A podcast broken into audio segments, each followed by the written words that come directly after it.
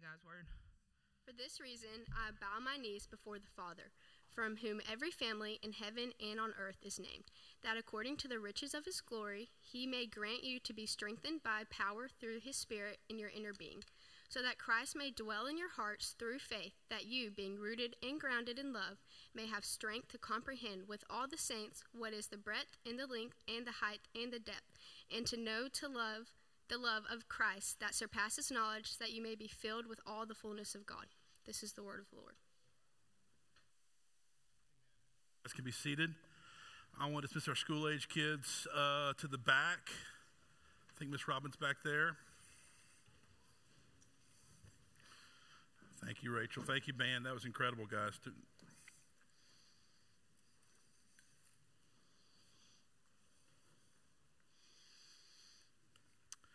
Uh, we're going to end our prayer series today, right, Luke? We're ending it today, right? Okay. This is this is this is our last shot. We're going to be in First Peter next week.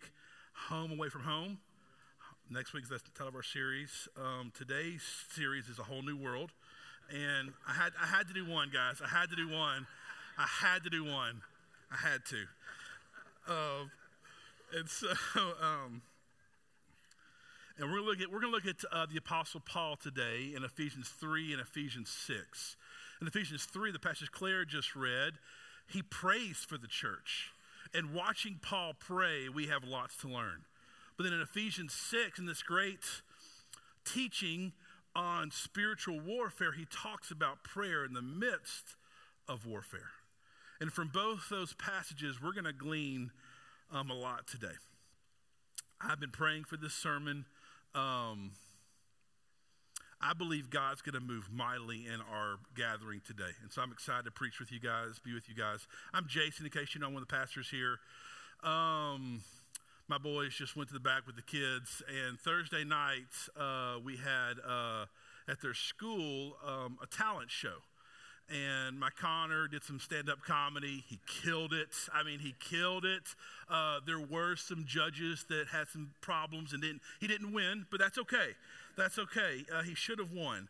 And it's one of those uh, family things that you go to, um, and it's great, but it's also kind of terrible, if that makes sense, uh, if I'm just being honest for a moment. Um So we have our little Hattie. If you don't know, she's a little girl. She has Down syndrome. And um, sometimes she's in environments that are too much for her.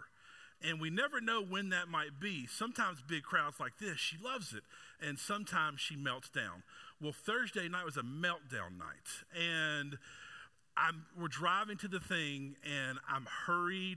I'm stressed. And Tracy's like, Jason, calm down. She probably said like twenty times Thursday night.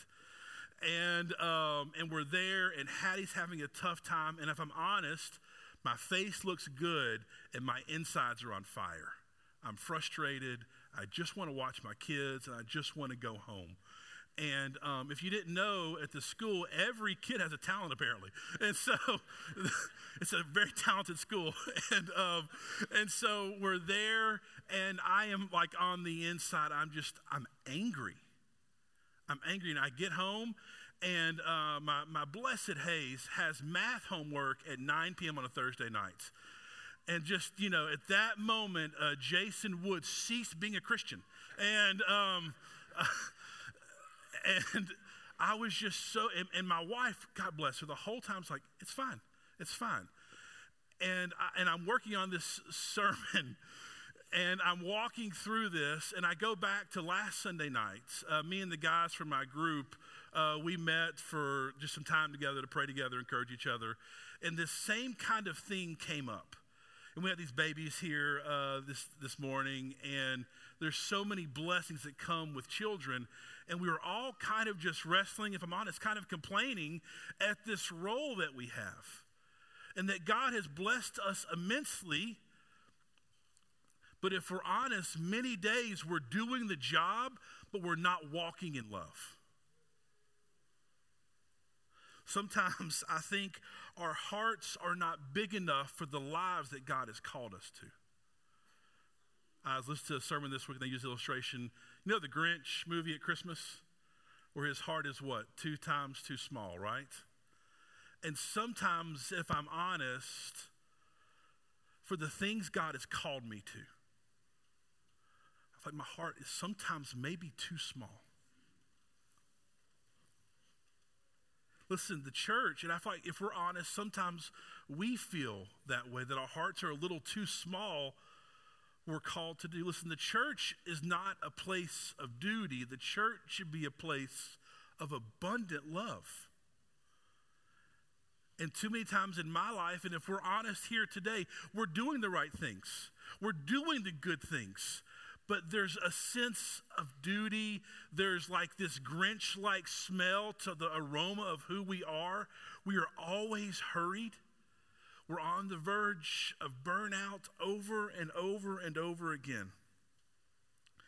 And not to pile on us, but Jesus measures spiritual maturity not by what you've done or how much you know, but how much you love.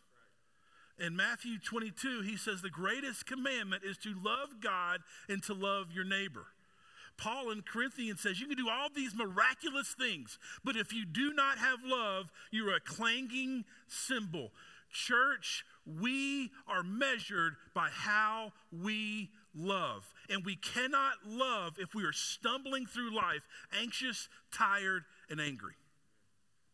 And I don't do this to pile on because I'm on the pile with you. But I do want to clarify this. I think we have to understand. Here's the, the news flash. This is what Paul says in Ephesians six. We are in a battle. It's not a flesh and blood battle primarily. Primarily, it is a spiritual battle. And we're being attacked from both sides today. Not politically, but we're attacked from religion and from the world. Here's what I mean. There is this side of religion that we're okay with not loving if we just do this. If we just kind of do the things we're supposed to do, this kind of, we feel like we have this duty to do this. We have this spirit of earning. We serve, we go to group, we give, we help, we earn, and it's really just this funk of religion. It's the funk of religion that is not growing our capacity to love. And we're like, I'm doing, Jason, I'm doing this. I go to group. Listen, I confess my sins. I give a big chunk of what I make. I serve people I don't even like. I set these chairs. I do all this stuff. But there's this funk of religion. There's a lack of love. But the other side of that is that we'll go from this religion and it burns us out. It leaves this bad taste in our mouth. And we go all the other way to the side of the world.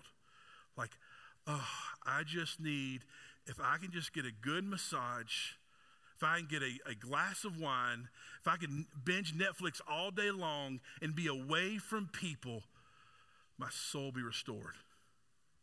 And then we do that, don't we? And what happens? We come home and the kids are still there.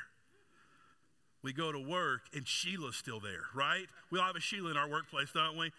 Um, there's no Sheila's in our state. Oh, no, we're good. No Sheila's. Um, th- those things are always there. And so if there's this funk of religion, the world promised these rhythms of hopelessness, friends.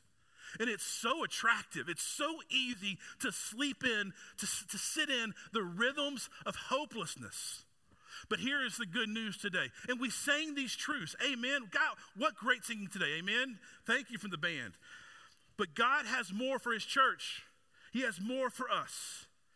We're looking at Paul today and how he prays for us and how he teaches us about prayer. Claire read from Ephesians three in this picture of his love. Verse seventeen of that chapter says this. That Christ may dwell in your hearts through faith. Hear this, church. That you, being rooted and grounded in love, that you may have the strength. I want you to hear what he's saying. God's love is so unbelievable that we need more strength to comprehend it. It's like you have like a storage unit. You know, you're at a storage unit, and like you go, oh, man, I've got too much stuff. For the, you go get a new storage unit. There's not a storage unit alive that's big enough to comprehend the love of God. Let's keep going.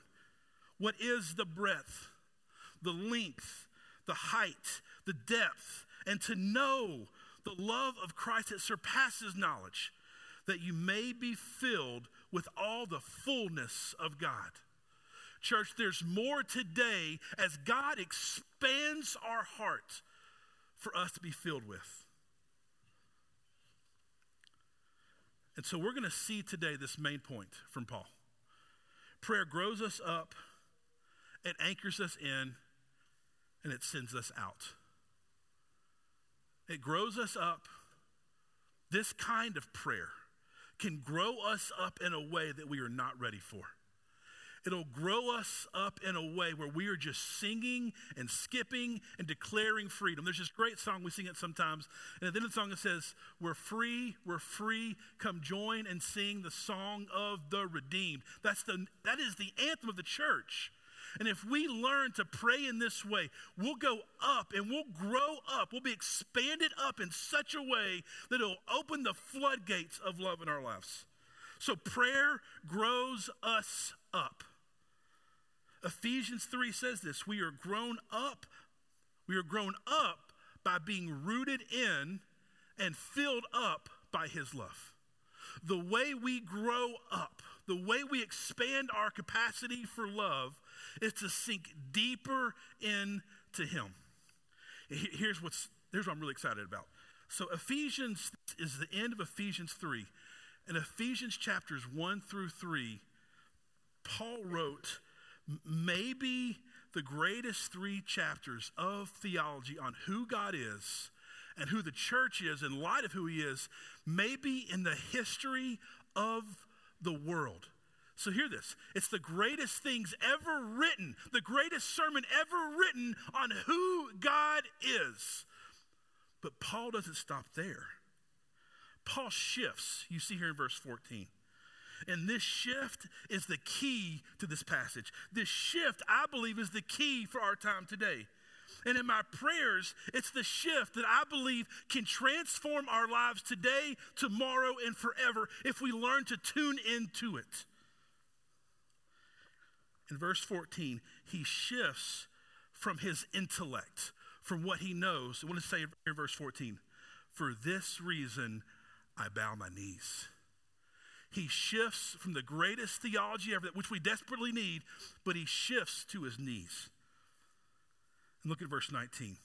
It says here in verse nineteen, and to know the love of Christ that surpasses knowledge. As you study that, know what it really means is, and to experience, not just know in your head, but to experience the love of God.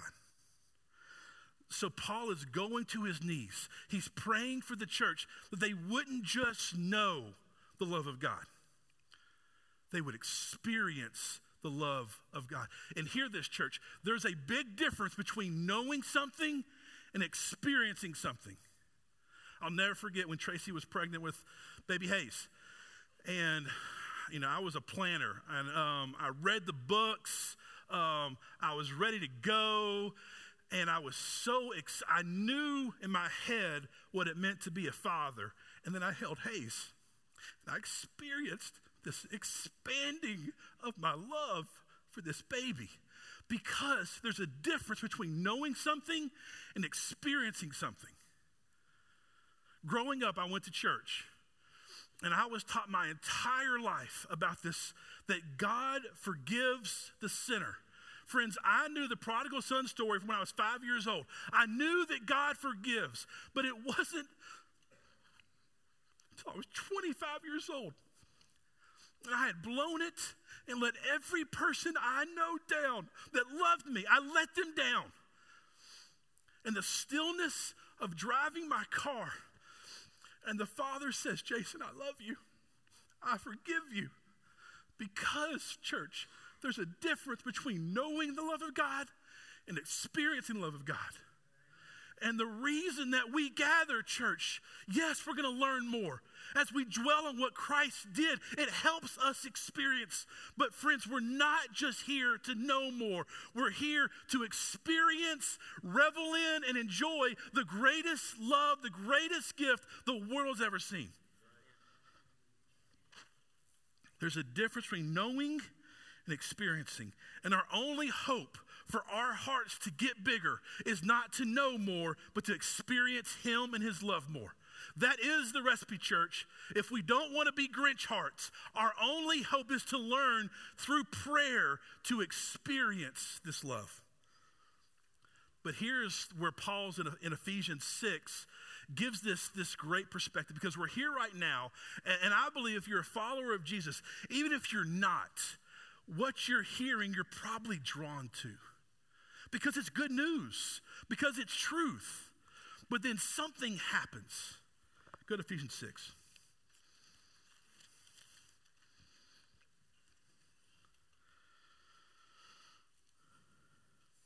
Paul warns us, doesn't he? Verse twelve, we do not wrestle against flesh and blood, but against the rulers, against the authorities, against cosmic powers over this present darkness, against the spiritual forces of evil in the heavenly places. Therefore, take up the armor. Therefore, be prepared for this. Friends, the reason that religion keeps bringing us back to the sense of duty is because we're under spiritual attack. The reason that the rhythms of the world seem so appealing is because we're under spiritual attack. Look at verse eighteen and Paul's warning here. So as you study this passage, Paul walks through the armor and the helmet. The end, what he's saying here, the end of all spiritual warfare is prayer. That ultimately what we're doing to fight spiritual warfare is we're coming to God in prayer. And he says in verse eighteen, praying at all times in the Spirit with all prayer and supplication. To that end, here's the key, keep alert. Keep alert. If we want to grow in this kind of new kind of heart and receive this kind of love, we have to be alerted that there is spiritual attack. There is spiritual warfare. Prayer is the battlefield. Sometimes we have to pray to fight to pray more. I met my friend Miss Julie last week, and we were talking about prayer and how sometimes it's so hard to pray, and I have to pray to get ready to pray because there's this real spiritual attack in the midst of this. Church, keep alert. I'm not sure that we fully comprehend the love of Christ. I know that, but also the lengths the enemy will go to to keep us from this kind of prayer. Everything around us and in us is keeping us from this kind of prayer. So I'm reading this book, and it's not a Christian book. It's a Christian author, but it's a book about parenting and children and psychology and attachment. And the thesis is this, is that the most essential thing that children need from their parents is not better rules or consequences or this or that. It's that parents... is that kids must see their parents as their primary attachment.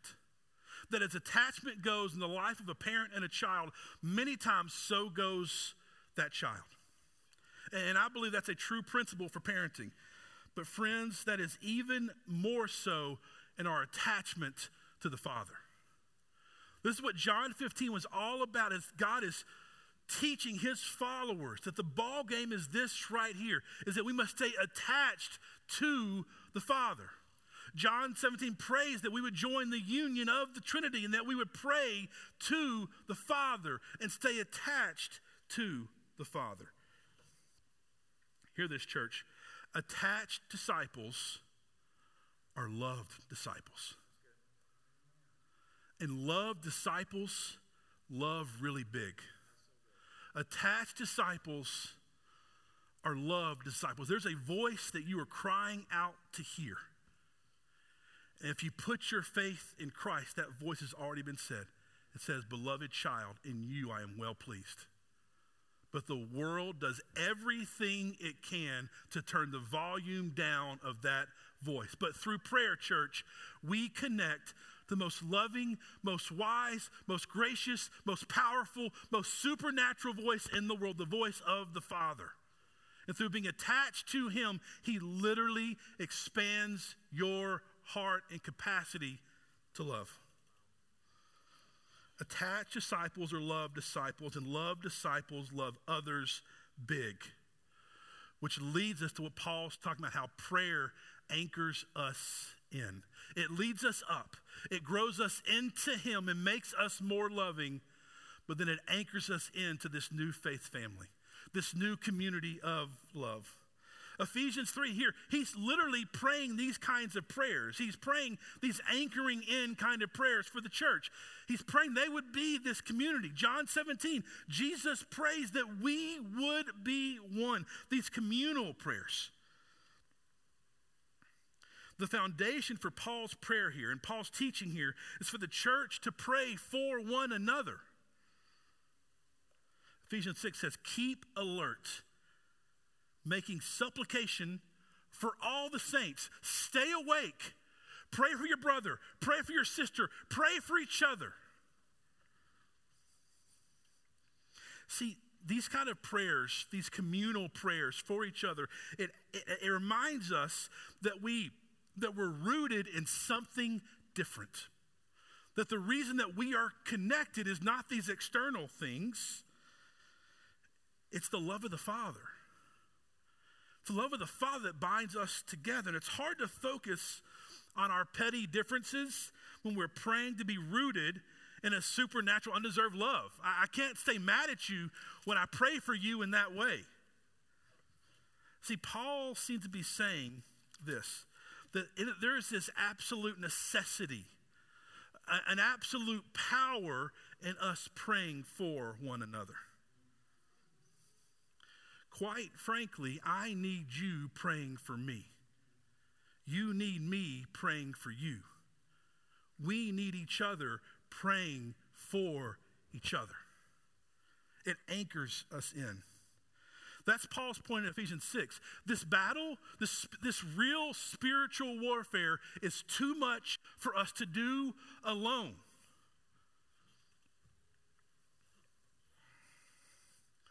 Think about this. As we pray for one another, it's like this multiplying effect of the power of our prayers.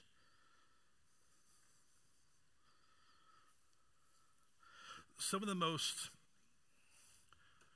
powerful experiences of my life in the church world have been praying in smaller groups with other believers.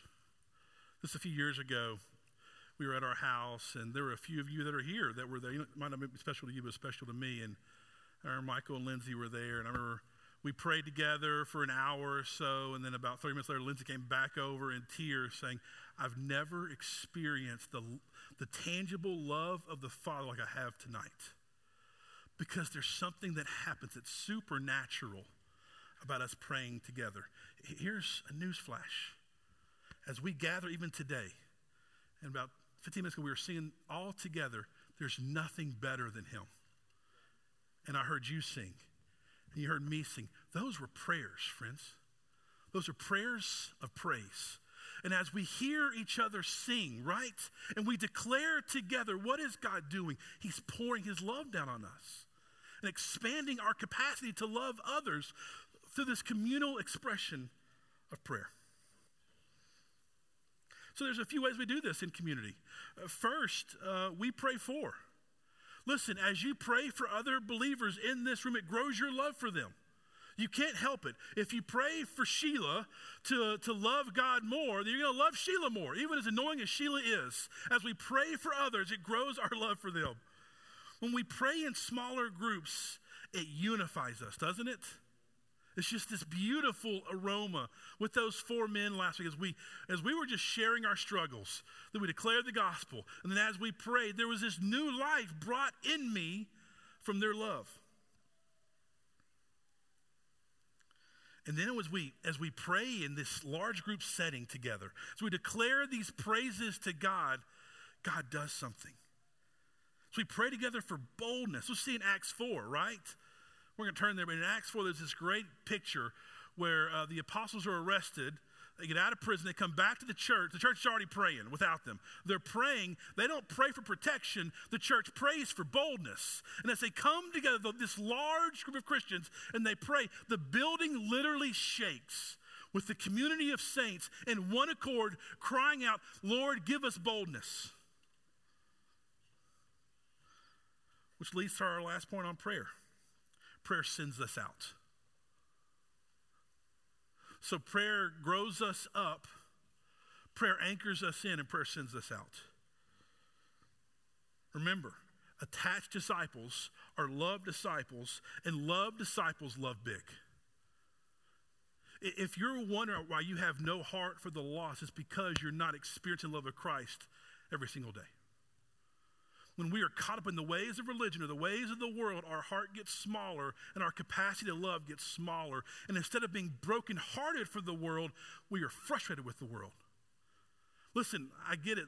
The world's a dumpster fire many times. I understand that. But when Jesus experienced the dumpster fire of his world, his heart was broken because they were sheep without a shepherd. And friends, please hear this today. The lost around us that are searching for all kinds of ways, for identity, for hope, for anything. They are sheep without a shepherd. And God has sent us to be the tangible good news of Jesus. And prayer sends us out. Prayer enlarges our heart for the world. And Paul asked for this in Ephesians six, right? He says in verse nine, and also for me. Yeah, pray for spiritual warfare, pray for the saints, but don't forget about me. He says that words may be given to me in opening my mouth boldly to proclaim the mystery of the gospel. I want to be very clear here. The Apostle Paul is in prison, so I feel like boldness is not a problem for him. Uh, the Apostle Paul had just written some of the greatest words ever written on who God is. So I don't think that he needs more words to say, but yet he asks for the prayers of the church because he knows that he is human and he needs the prayers of the church to keep sending him out. And listen, as we pray for one another, the Holy Spirit, I hear this, if we ask, he will give boldness, church. If we ask, he will give us words to declare that give hope to a lost world. But church, we have to ask. We have to ask. We go to our Father and we pray for the sheep without a shepherd. And as we do that, the Spirit will give boldness and he will give words. The same thing that Jesus told the apostles, right? He said, like, what do we say? He says, the Spirit will give you words when it's time. And then we see once again in Acts four, right? That the church, the religious, are blown away because these lowly disciples are speaking with such power and wisdom. They say this phrase, they could tell they had been with Jesus. Friends, we have not because we ask not. It's that simple. If we want boldness, we want to declare the good news, we must ask.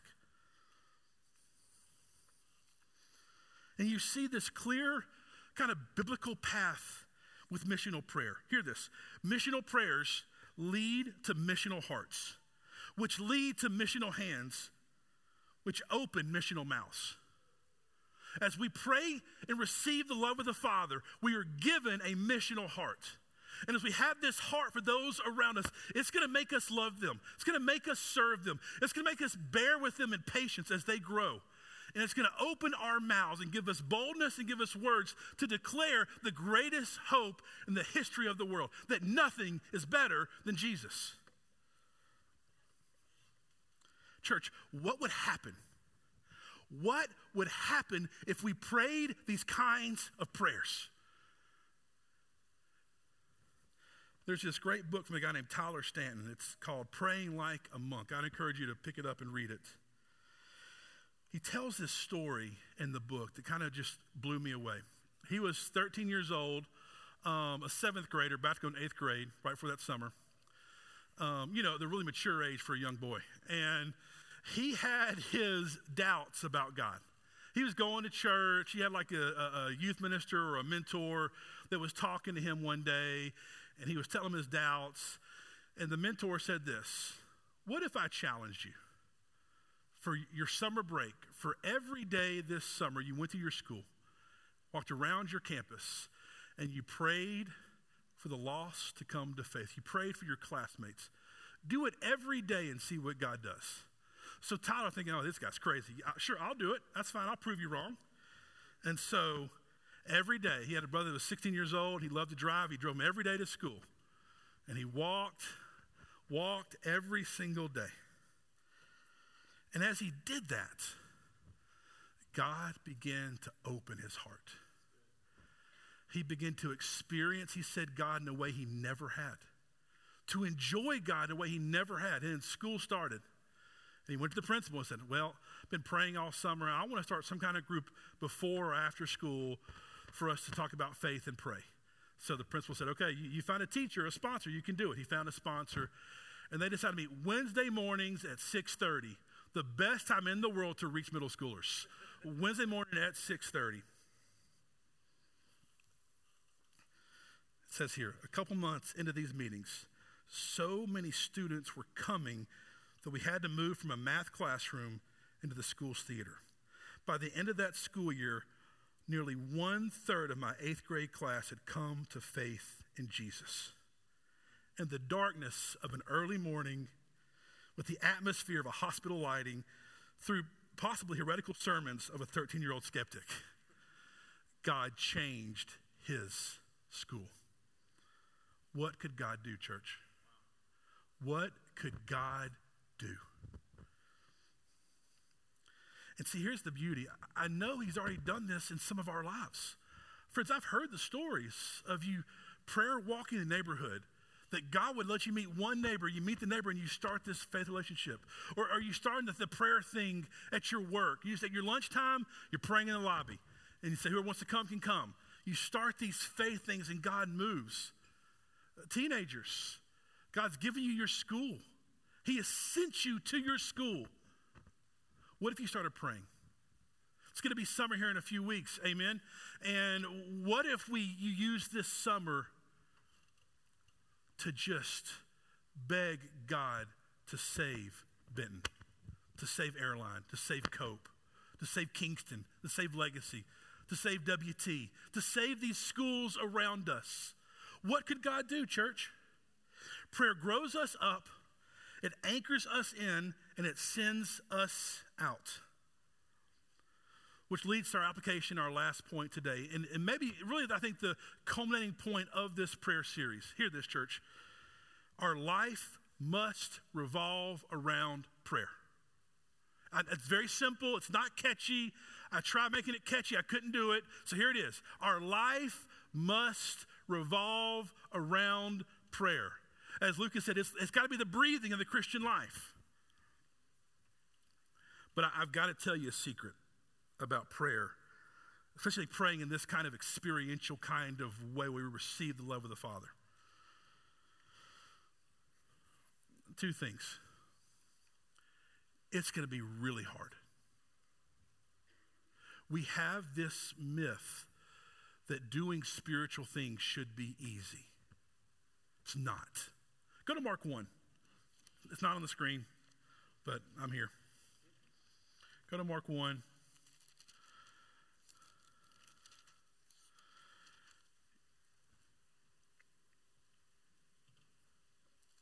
Uh, verse thirty-five in Mark one. I think this gets to my point about how it's not easy. It's about Jesus here. It says here in verse thirty-five, in rising, not somewhat early, rising very early in the morning, while it was still dark. It's like that kind of early, right? Like the terrible early. He departed and went to a desolate place, and there he prayed. Then Simon, those, they couldn't find him. They were searching for him. How many times did Jesus go missing? I, I think sometimes we read this, and because he was God, we think he just disappeared. No, he was a human man who just simply got up before everybody else to be attached to his Father. Over and over and do you think Jesus was tired? If you look at Mark one, kind of the first day of his ministry, he is healing people. He is casting out demons. He is calling followers to him. He has to be physically exhausted. But here's the truth, friends. Praying is not easy. Praying is hard, but praying is worth it. When he goes to the garden, right, what, is, what happens? What do his friends do? They fall asleep because praying is hard. He's praying, he's like sweating drops of tears. Paul is writing this letter about prayer from prison. This is difficult. But friends, we got to fight. This is my, my call, my exhortation to myself, to you, to not drift to the rhythms of the world or the stench of religion. But we fight. We fight for receiving and experiencing the love of the Father. It's a spiritual t- spiritual battle. Hear this, church. It is worth being tired. It is worth missing the latest, coolest show. It's worth making less money. It's worth having our kids do less things. It is worth it.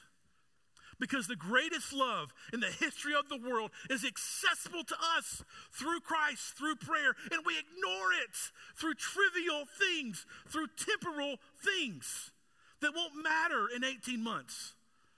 And I'm the chief of sinners. Experience his love. Grow in his love and pray his love for others. Church, we can do this. We can fight back against the darkness. The tool is right here. Paul is telling us he's praying for it. Jesus died for it. So come. Four ways for our life to revolve around prayer. I made this as simple as I could. First, pray when you get up. Pray when you get up. Pray when you get up. I, I could add something, get up earlier. And I'm not trying to be mean. I'm talking to myself. Last Monday, um, I was so frustrated with God. Tired of being, in a sense, a pastor. And in some ways, tired of being a Christian. And five a.m. came. And God got me up because I had to go to the bathroom. It's as simple as that, church. I was I was going to sleep through that alarm. But God made me get up. made me get up. And then I go and sit and open the Word and I'm still like, man, I just, I'm so tired. My soul is so tired. So I pray. I say, God, I just, I'm confused this morning. I'm overwhelmed. I'm a little frustrated. Just tell him. I pray what, I pray what I got, right? Just tell him. And still nothing. I'm like, okay, I've, I've got to, I've got, scripture's not doing it. Just talking to God, I, I've got to like listen to something. So I put in the headphones and I just listen to songs of praise. And songs of praise. And then I, I, I got to get up, I got to start moving around. I start pacing. I pace a lot if you didn't know that. I start pacing and pacing. And then the love of the Father breaks through. On a Monday morning, the love of the Father breaks through. And guess what, friends? I was sleepy. I was tired the rest of the day, but guess what? My heart was expanded to love others. And friends, that has to be the rhythm we fight for every day. So first, pray when you get up. I think this is primarily time for you and God alone. Pray when you get up. Second, pray when you eat. We all eat. I hope we all eat. Pray when you eat. This might be the best time for you to pray with your family, spouse, kids. And if you say, we don't eat together, I would encourage you to eat together. We don't do it enough as a family. Pray when you eat. You're together. It's a time for you to stop and pray. Third, pray when you go to bed. Give God your first, give God your last. Pray when you go to bed. If you're married, it's a great time to pray with your spouse during that time. Pray when you go to bed. Fourth, pray when you gather. Friends, we're here to be a house of prayer.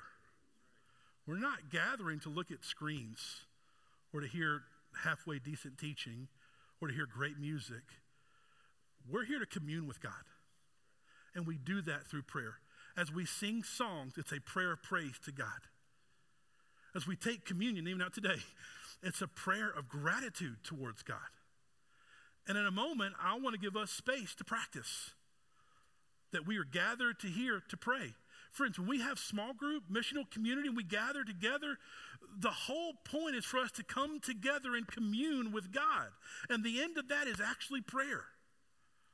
So pray when you get up, pray when you eat, pray when you go to sleep, and pray when you gather. And if you have the question, what do I pray? You know, I want my kids, I don't want to look stupid.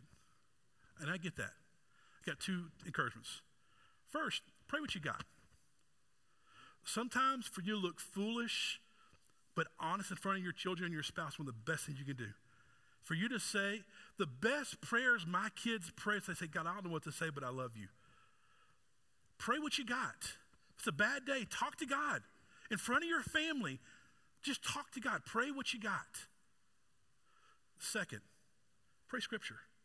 You know what to pray? Go to Ephesians three. Just pray fourteen through nineteen. Just read that and pray that for yourself, for your family, for Sheila, for your neighbor, for us. Just pray it. Go to Matthew six. Pray the Lord's Prayer.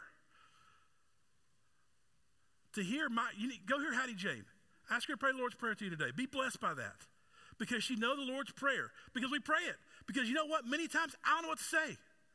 I have taught for forty-five minutes, but many times at Tuesday night at six thirty p.m., I don't know what to say. So you say the Lord's Prayer. And guess what? Those things begin to transfer something to our children. We had this beautiful dedication today. Here, here's what I can say, two things. The spiritual warfare bit, never have I seen the world coming for our kids like they are right now. First thing. Second, the time we have with them is temporary. It's temporary. We think, well, the rest of, we have zero to seventy. But hear this, church. Once they leave your house, it all changes. We have zero to eighteen to invest in our kids. This is not to put any shame on us. There are a thousand things I've missed already. But friends, we have today, don't we? We have today, and what do we have the power of? We have the power of prayer, and prayer changes things. So we're going to pray. I want to read Ephesians three to you right now. If you will, close your eyes. And I'm going to pray for us. Ben, you come on stage. And I'm going to pray for us. And then after I pray, uh, the band's going to play, not a song, but just play for a time for you to respond. Maybe you want to pray somebody in the back with our prayer team. Maybe you need to come to the altar and pray. Maybe there's a friend, a loved one you want to grab, you want to pray with. This is a time for us to respond through prayer. This is a prayer gathering. And I want to pray Ephesians three over us. Father, for this reason, I bow my knees before the Father, from whom every family in heaven and on earth is named, that according to the riches of the glory of God, he may grant us, Covenant Church, to be strengthened with power through your Spirit and our inner being, so that Christ may dwell in our hearts through faith. That us, Covenant Church, would be rooted and grounded in love, that we might get the strength to comprehend with all the saints before and after what is the breadth, the length, the height, the depth, and for us to experientially know the love of Christ that surpasses all knowledge, that we may be filled that we may be filled, that the church would be filled with the fullness of God today. Father, give us the boldness, the capacity to come to you and to pray right now, Lord. Let the altar be open. Let our hearts be open. Let us be bold enough to come to you in prayer and do work today. We ask your name. Amen.